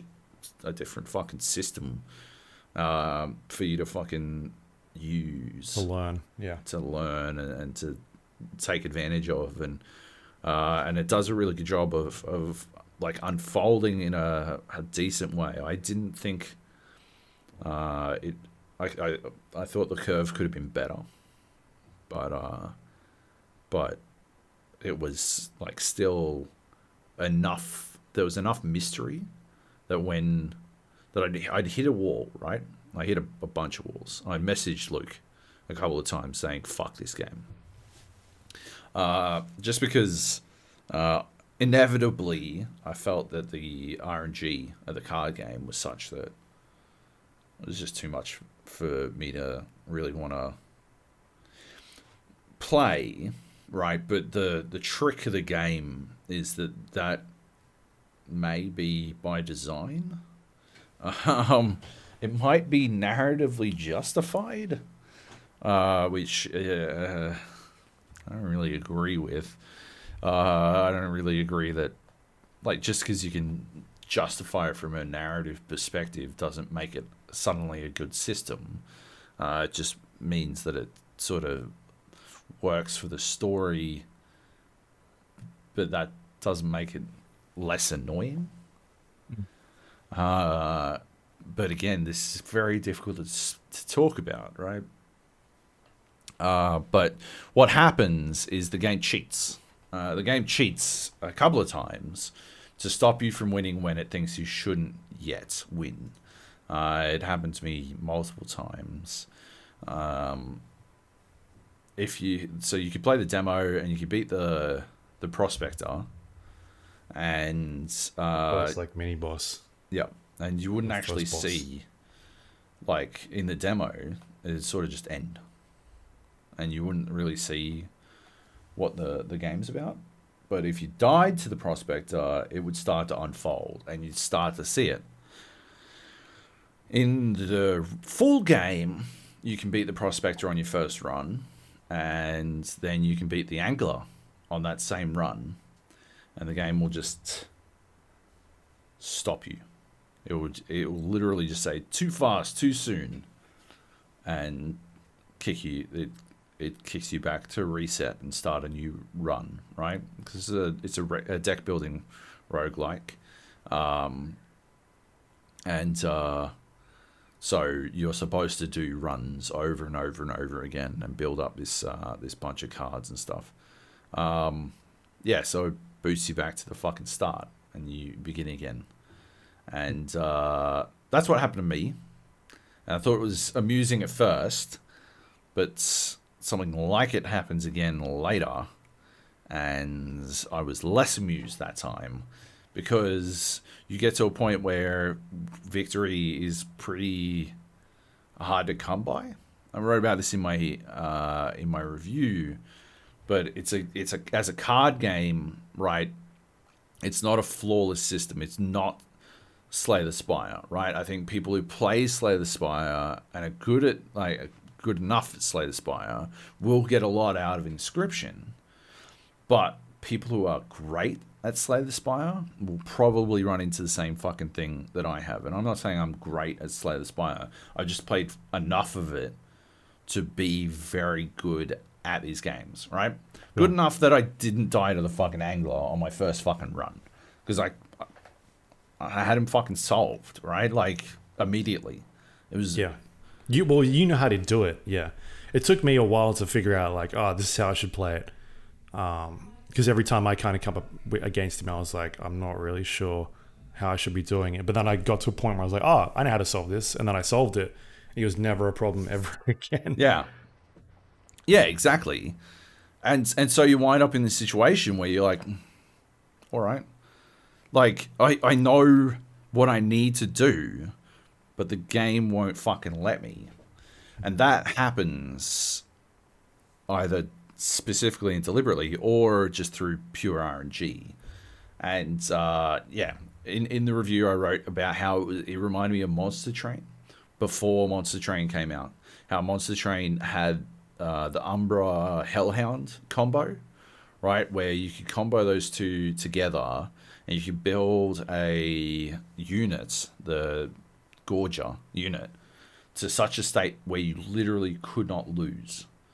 Uh, in fact, you could win uh, on the very first turn of the final battle because you would do so much fucking damage that you would kill the, the Seraph boss. Seraph? Was Seraph the last one? I can't remember. Whoever the last boss was at the time, uh, immediately. Like, just straight off the bat. You could feed them so much. And that actually wound up being how Monster Train was constructed, was constructed around this idea of just brutally overpowering everything. And so you could eke out a pretty close victory, or you could guarantee yourself the win, right? And you could, you got to a point where you know if you had a path to victory or not. Really early on, like if you didn't find certain cards early on, or you could see what your path looked like, uh, and you, you knew you weren't going to get those cards, then you just be like, well, this is a fucking reset. This uh, this fuck this run. Let's go again. Let's loop back, right? Just just reset me and, and let's start again. And that happens in Inscryption, where you can see pretty early on that's just never going to happen, and that is probably my biggest criticism in Inscryption, but it's not that big a deal, right? It's annoying as fuck when you get cheated out of a fucking win, which is why I messaged Luke saying, fuck this game. But uh, it's not like a deal breaker because when you finally overcome that hurdle, it unfolds in such a fascinating and tantalizing way that you you can't help but be compelled to continue to explore what it has to offer. What else is, what else and after you get to past a certain point, uh, all of those issues disappear as well. That R N G issue just dissipates. It starts to in- involve a lot more systems.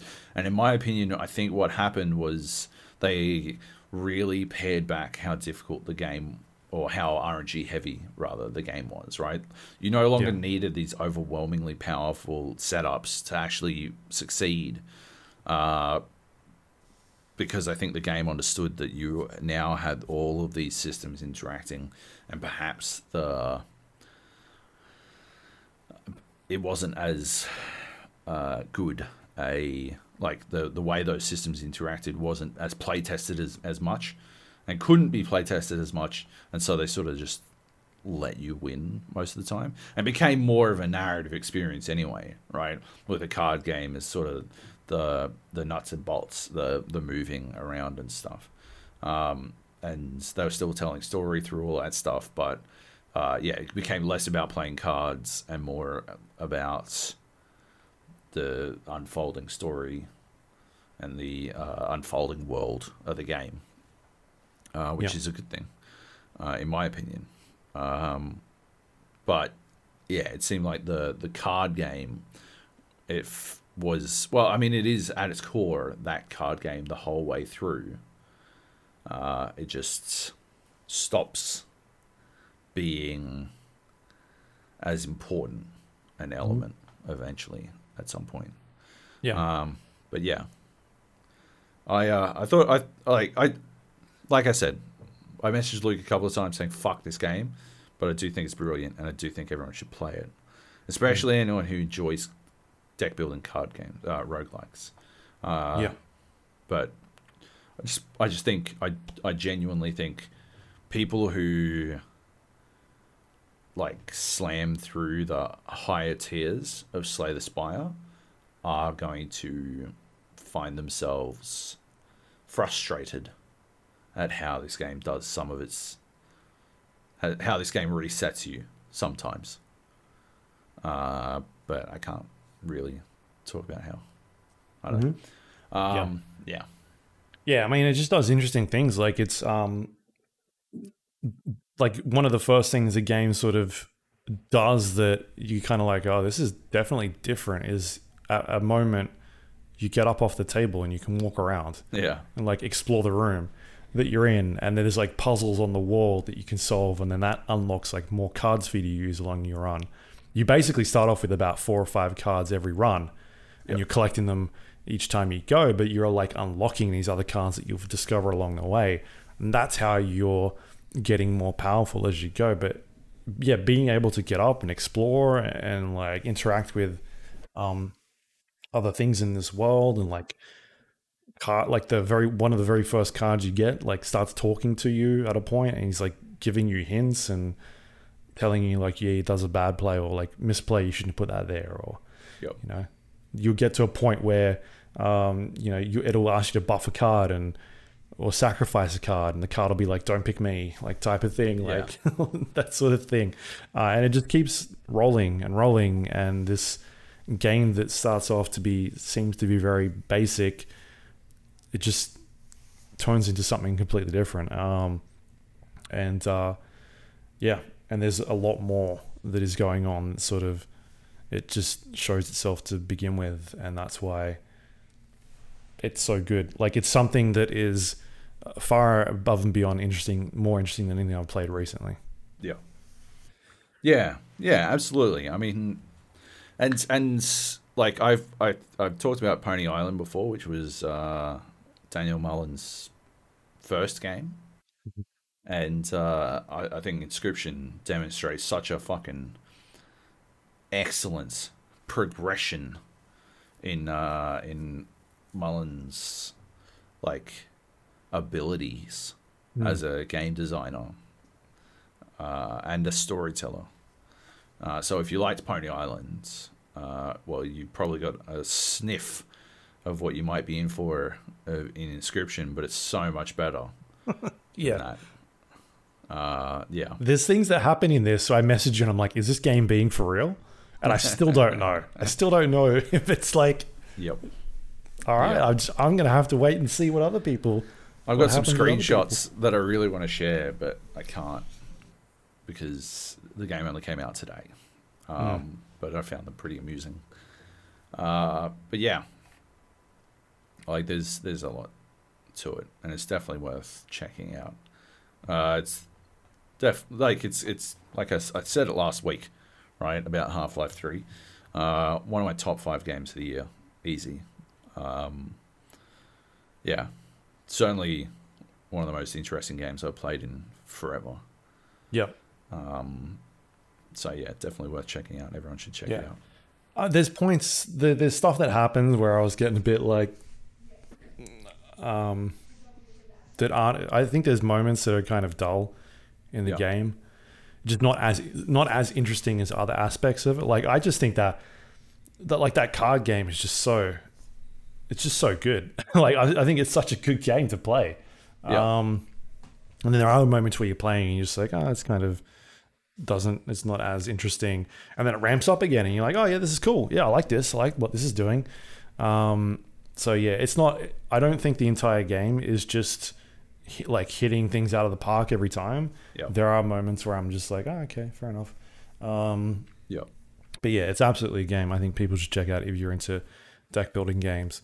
Um, it's not like it's not a multiplayer game. It's very much a, a game where you'd sort of play it um, through and then you're done. Uh, you can obviously go back and play it again and, and find out what else there is this game is doing, because I think there are probably there's things that I definitely haven't found or I have no idea what they are. Yeah. Um, but it's not like a Monster Train where it's, you know, you're doing a run, you're beating a thing and you're unlocking more cards and then, you know, you're getting high scores and trying to do all this stuff. It's it's very different style game to that. It's it's more story focused and uh, that sort of thing. So, yep. Just so people know what they're in for. Um. Anyway, so that's Inscryption. It's about, I have no idea how much it is. It's about twenty-two, I'm going to say, dollars on Steam right now.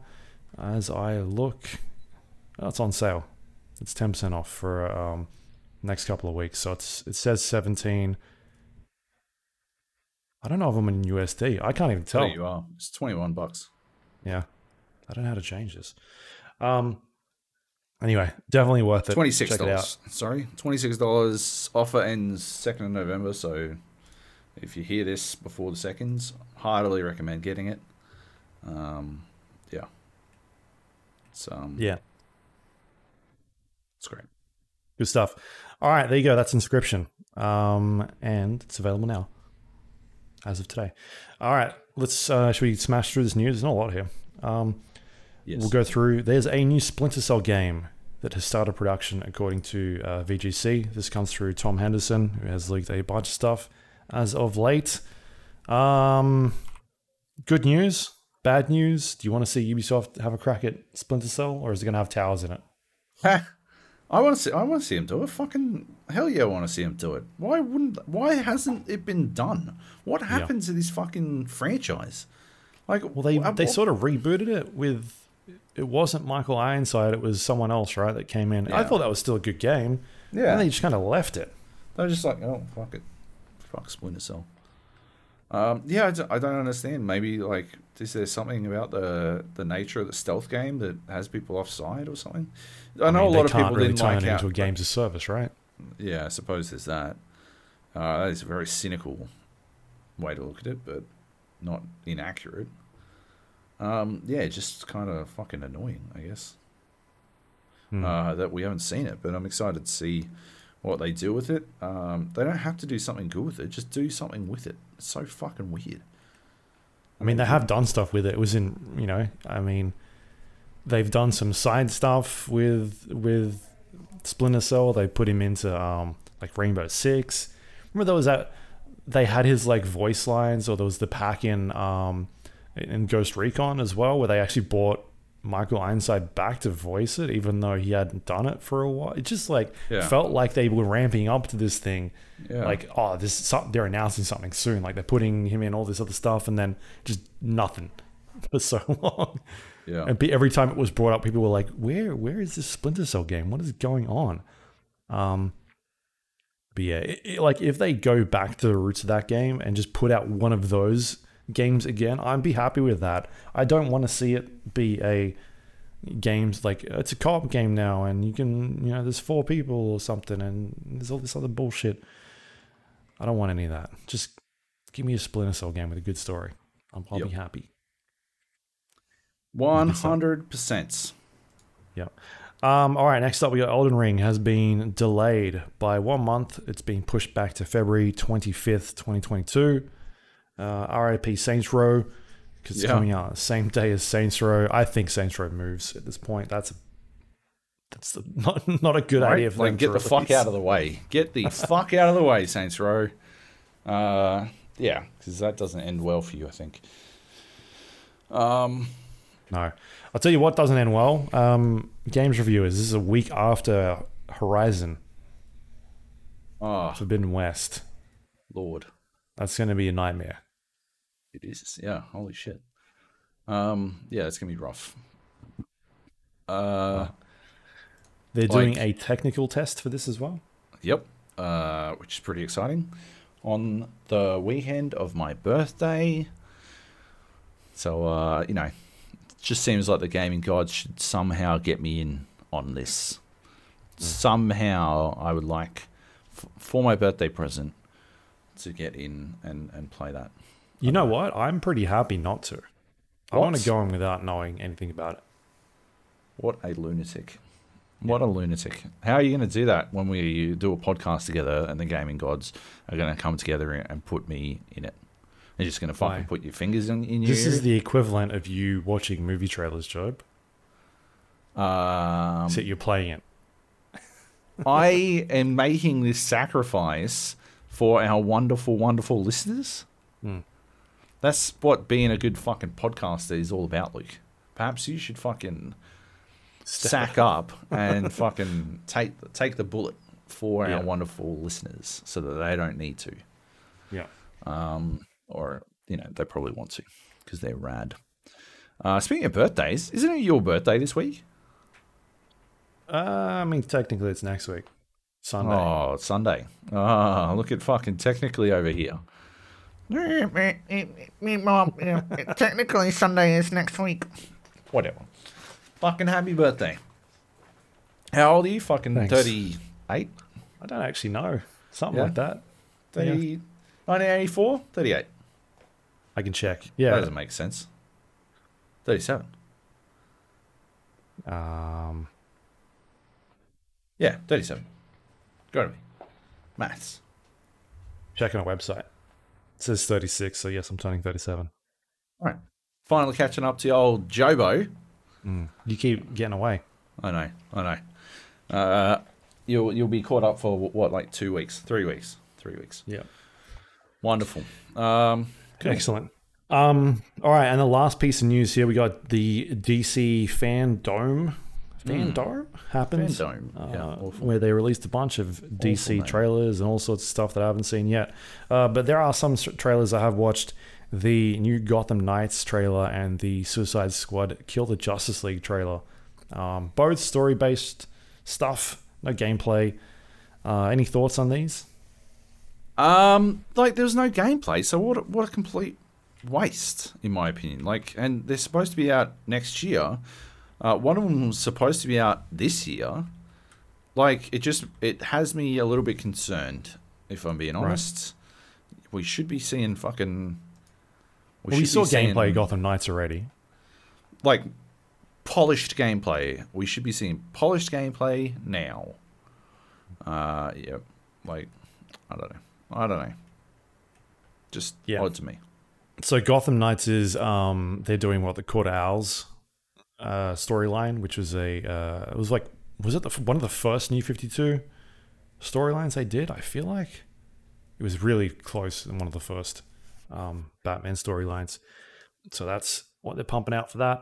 And then uh, Suicide Squad is um, Boomerang, um, King Shark. Is it Deadshot? Yeah, I think so. Or Deathshot, one of those two. And uh, Harlequin. And it's a four-player co-op game. Yeah. Where um, uh, looks like the Justice League has been mind controlled, I guess. Yeah. At this point, um, I don't have they revealed who it is. I think we're kind of speculating. Or have they? Um, I don't well, think they pretend. Uh, revealed it. Yeah, I don't know. Brainiac. I wasn't. I, I feel like Brainiac was who people were thinking it was, right? Yeah. I mean, it kind of looked like the spaceship. Kind of looks like Brainiac stuff that they've done in the past with. Yeah. With him. Um. Yeah. I don't know. Anyway, but it seems like a cool idea. I don't know. We'll, we'll, I guess we'll see what happens with that and where it goes. But I'm definitely interested. They've they've made some good games in the past, so I will. Uh, you know, I'm all about that co-op aspect. If it's you know, if it's less, uh, uh, you know, games as a service and more of what they've done in the past, right? Like, Just- hopefully they saw Avengers and they're like, abandon ship. Do not do that. Do something else. Oh my god, do it different. This can't work. Because if it's like Avengers, then I'm not gonna play it. I didn't mm. like Avengers. Yeah. Um. Yeah. Uh. I don't know. I'm interested in both. Uh, hopefully Suicide Squad gets the tone right, but we'll see. Uh, I mean, some Gotham cool stuff Knights. In there. The last bit of that trailer where they're like zapping Penguin just over and over again. Yeah. That's funny. Yeah, exactly. So it's got it's got potential. Yeah. yeah. Yeah, they're like, he's getting up again, and he's still like on the floor. They just keep zapping him and zapping him. Yeah, yeah. It's fun. Yep. Um, all right, there you go. That is the news for this week. We got any questions? We do have questions this week. I saw the little blip. All right. Let's see what we got. We've got... Uh... Wait, when the fuck is that from? Liam Liam writes, uh, uh, what are the actual benefits for franchise games using completely new builds every year? C O D being the biggest example, with every game built from scratch and many having very little obvious innovation. Battlefield often at least uses the same base engine for a couple of games, but still, look at Battlefield twenty forty-two and how much is missing from previous games, both gameplay and tech-wise. Is it really beneficial for franchise games to produce basically everything from scratch for every release? Is it just for marketing purposes?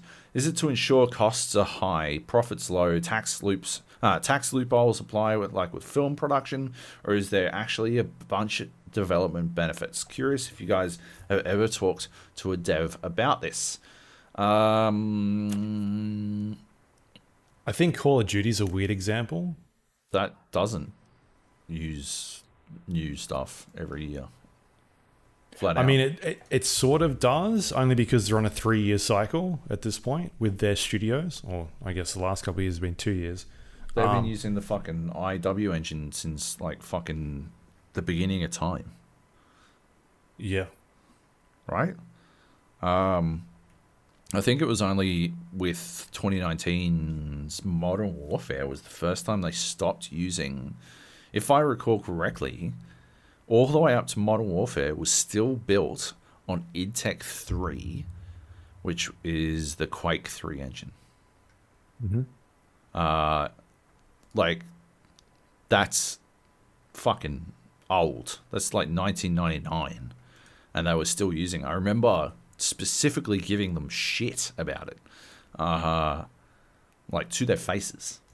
At an event, I'm like, how come you guys are still using the id Tech three? And they're like, oh, it's, you know, uh, it's it's barely id Tech three anymore. That's just the base. Um, what was this for? It was like, uh, yeah, must have been Modern Warfare two. Um, because we went to that event, right? The uh, we went to the one in L A for Modern Warfare, and they yeah. talking about how it's a brand new engine, or they yeah. They so that's the first time that they actually they built it from the ground up, but um.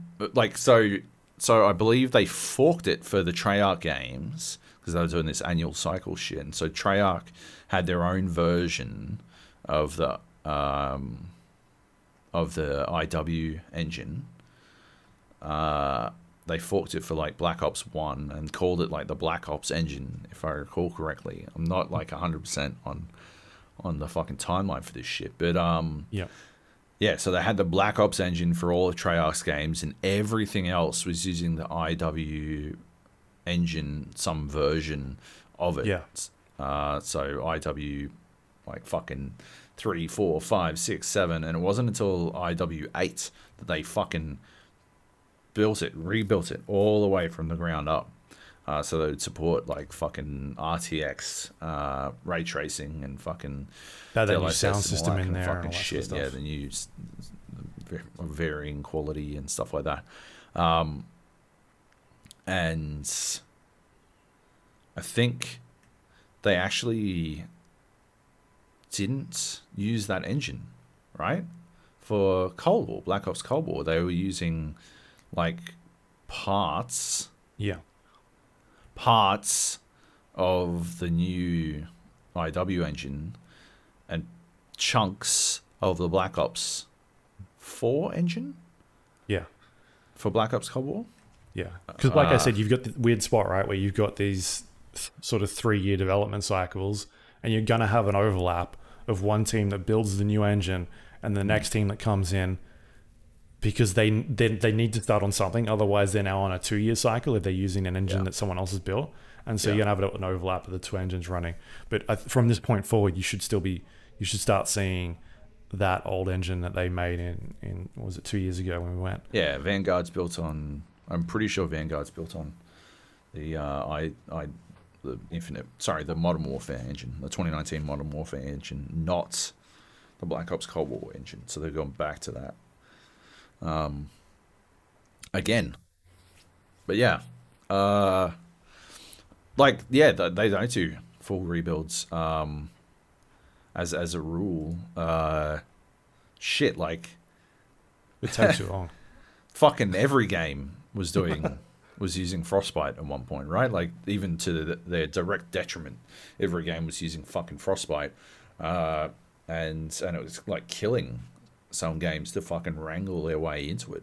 Just wasn't fucking working because it wasn't built for that shit, like Need for Speed, the runs and whatnot. Like, it just couldn't fucking handle the concept on a base level. Yeah. Um, um what was the other like, one? Was it uh, and- Andromeda? Yeah, Andromeda, yeah. Like, fucking twisted itself in pretzels trying to make fucking Frostbite three work.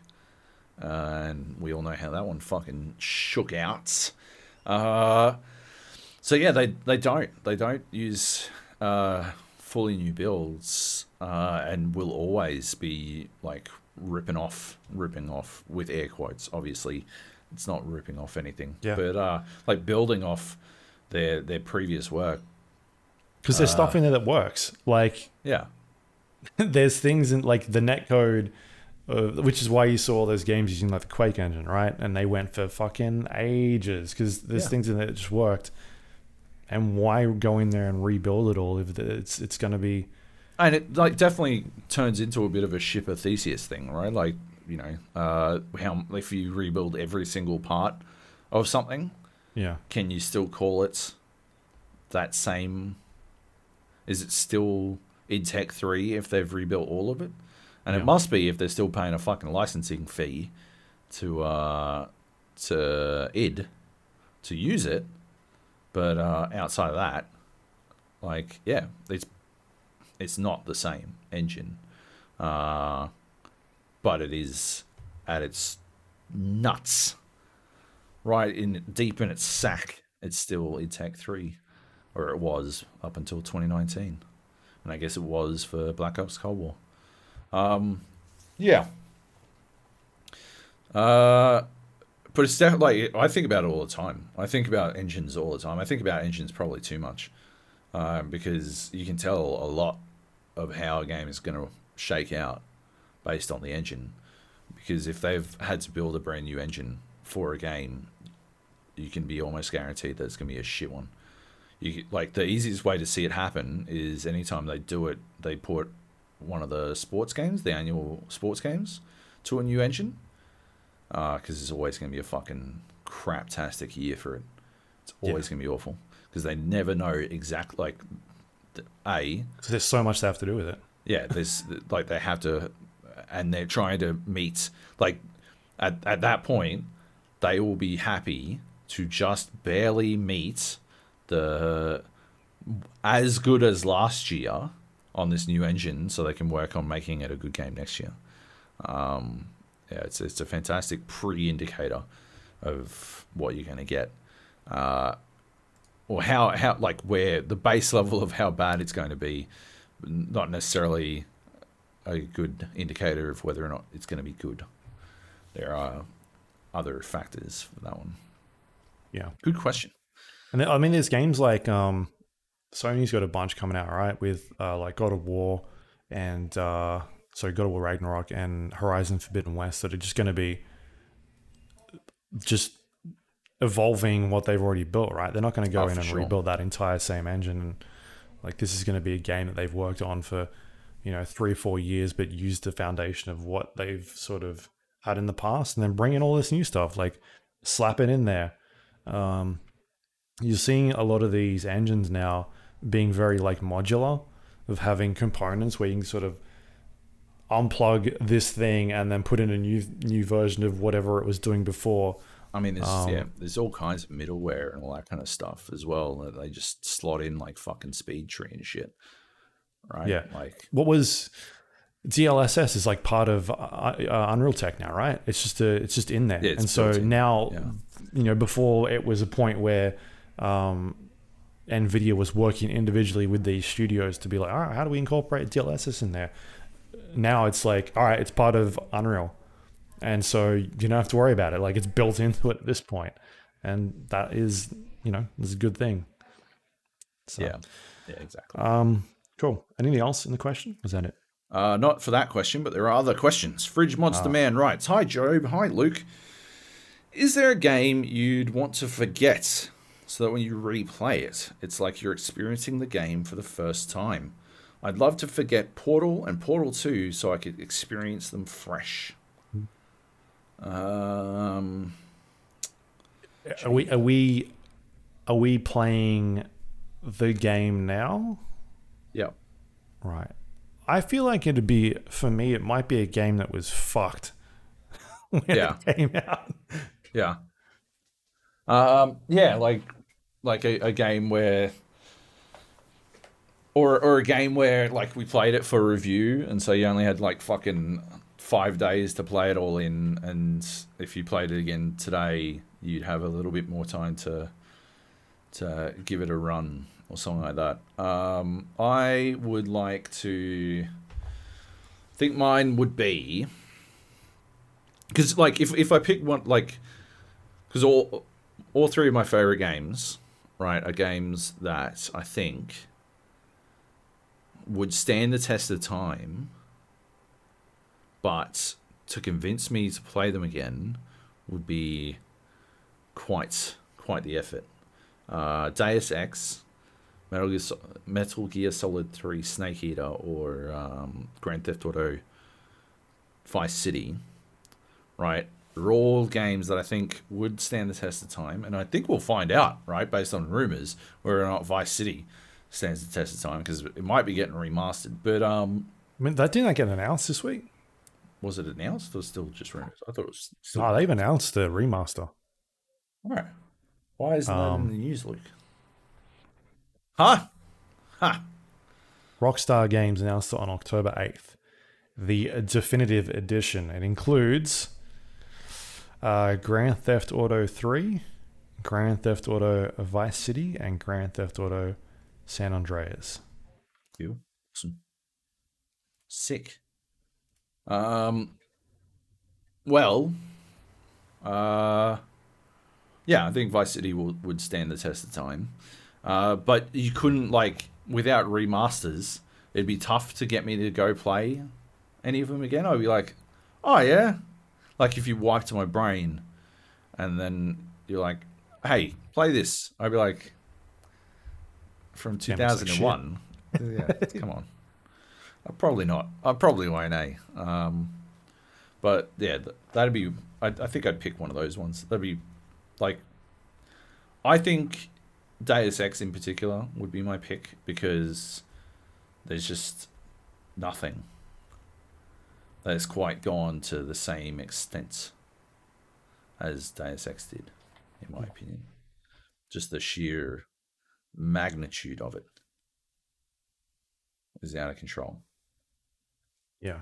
What would you pick? For me, I think it'd be something in, like, I think it'd be interesting to have um, like a game like Cyberpunk removed from your brain and then like playing it today where they've spent a year fixing it and how different your experience might be playing it. You might fire it up and be like, this is pretty good. It's certainly very interesting. Yeah. Uh, I if I could pick for all Luke, I would pick Dota. Just to see, oh. just to see what happens. Just really fuck his life up. Because mm. he, he'd go on Steam and he'd be like, "Why do I have three thousand hours in this game? What? I must play it a lot, but I don't remember it. I'm gonna have to check it out." And then you'd be trash at it and be funny as shit. So that'd be my pick. Yeah. Yeah. Fair Full enough. Luke. Uh, Von Molotov, more questions. Lots of questions. Love it. Uh, Von Molotov writes, what tie-in media shows the most disrespect to their game series? A Splinter Cell novel I read legitimately had Third Echelon outwit a virus by tricking it onto a hard drive and then unplugging the, mm. unplugging the hard drive. Uh That's pretty good. Uh, that that's that's not just that's that, is that disrespect to the game series or disrespect to the reader? Because fucking hell. Um, yeah, that's that's hilarious. Uh, wow. Uh, is it movies at this point? Like a lot of there are fucking some rough ones, right? Like Assassin, the Assassin's Creed movie. But that, like, I think my my my knee-jerk reaction would be Assassin's Creed or Warcraft, right? Because I hated both of them. But on the other hand, I I think they both tried. They tried, right? They spent a fuckload of money, like. They like were just a awful. ton of money on those things, and it seemed like at least the Assassin's Creed one, it seemed like they were really trying to do something yeah. with it. It just didn't work. Whereas you've got the other ones where they just fucking half-ass it, the, right? the the fucking Street Fighter one was the Smallville chick, right? Yeah. That's got to be it. That's my pick. Awful. Did you watch that? No. Fucking. No. But they uh, remember when. Uh, what's his name? Your Bowl yeah. was was just pumping shit out. He'd just grab a great games license and be like, all right, we're making Postal now or something. Um, Postal because Postal is trash. Most... How do you disrespect the the Postal franchise? Yeah. I don't think you can. Uh, yeah. Meanwhile, what? they made like thirteen really good Resident Evil movies uh, where the guy from Prison Break showed up and he was stuck in a prison in that movie. Genius. It was fantastic. That is genius. uh, yeah. All right. Let's let's. I never watched Far Cry. I never watched the Far Cry movie by Uwe Boll. I feel like I've missed out. Is this based on the one with the aliens? Yeah, the original Far Cry. Huh. Um. Wow, he's still making movies to this day. Yeah, because wasn't it like some tax scam? It was, yes. But is still, he still making video game movies or like... His latest one is called The Decline or Rampage yeah. four. The New Blood. Is is this based on Rampage the video game? Can't be because The Rock there was got that, that the didn't one. He? It was awful. It doesn't appear to be. Okay. Is right, he, so has he gone down that weird thing where he's calling... his movies after video games, but they're not really tied to video games at this point. That definitely seems possible. Uh, I'm going to go with then. My pick is then. Uh, fuck the the like the Alone in the Dark movie was really bad. Oh, was that one with Christian Slater? Uh, what? No. What, was he in was that? It? Oh, yeah, it was too. Fuck me. Holy shit, yeah. Jeez. Um, because I will tap out of a bad book really early.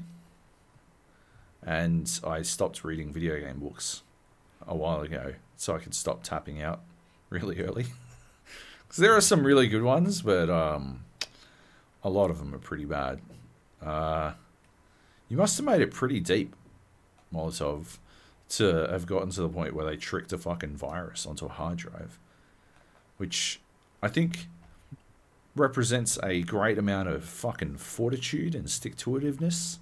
Mm. But, uh, yeah, shit. That's a lot. A lot of a bad movie to get through. Uh, yeah. I, I, I don't know. I still, like... I still think the fucking Hitman movie might be one of the fucking biggest swings and misses of all time. This is the Timothy Olyphant win. Right? Like, I had such high hopes for that movie. And, yeah. Oh, wasn't there another? There was another one, right? They were gonna... They, nah, they nah, did make a Max new one. It's Max Payne. It's fucking Max Payne with Marky Mark. That's it. That dude had zero respect for fucking Max Payne as a fucking concept. That's that's the pick. That has to be it, right? That movie was fucking terrible. But it was pretty based on the book, uh, the um, not the book, the fucking video game. Like it had bullet time in it at one point. That's not enough. It had, it had weird, like Valkyries and. I thought you liked fucking their games. I thought you I do. liked. Do but you? He didn't just if come in and shit on it. If you think that game was respectful to the fucking the franchise, fuck that movie. Yeah, that's my pick. Fuck that movie. Holy shit! Remember they were going to make the fucking Kane and Lynch movie, and that never came out. They should have done it.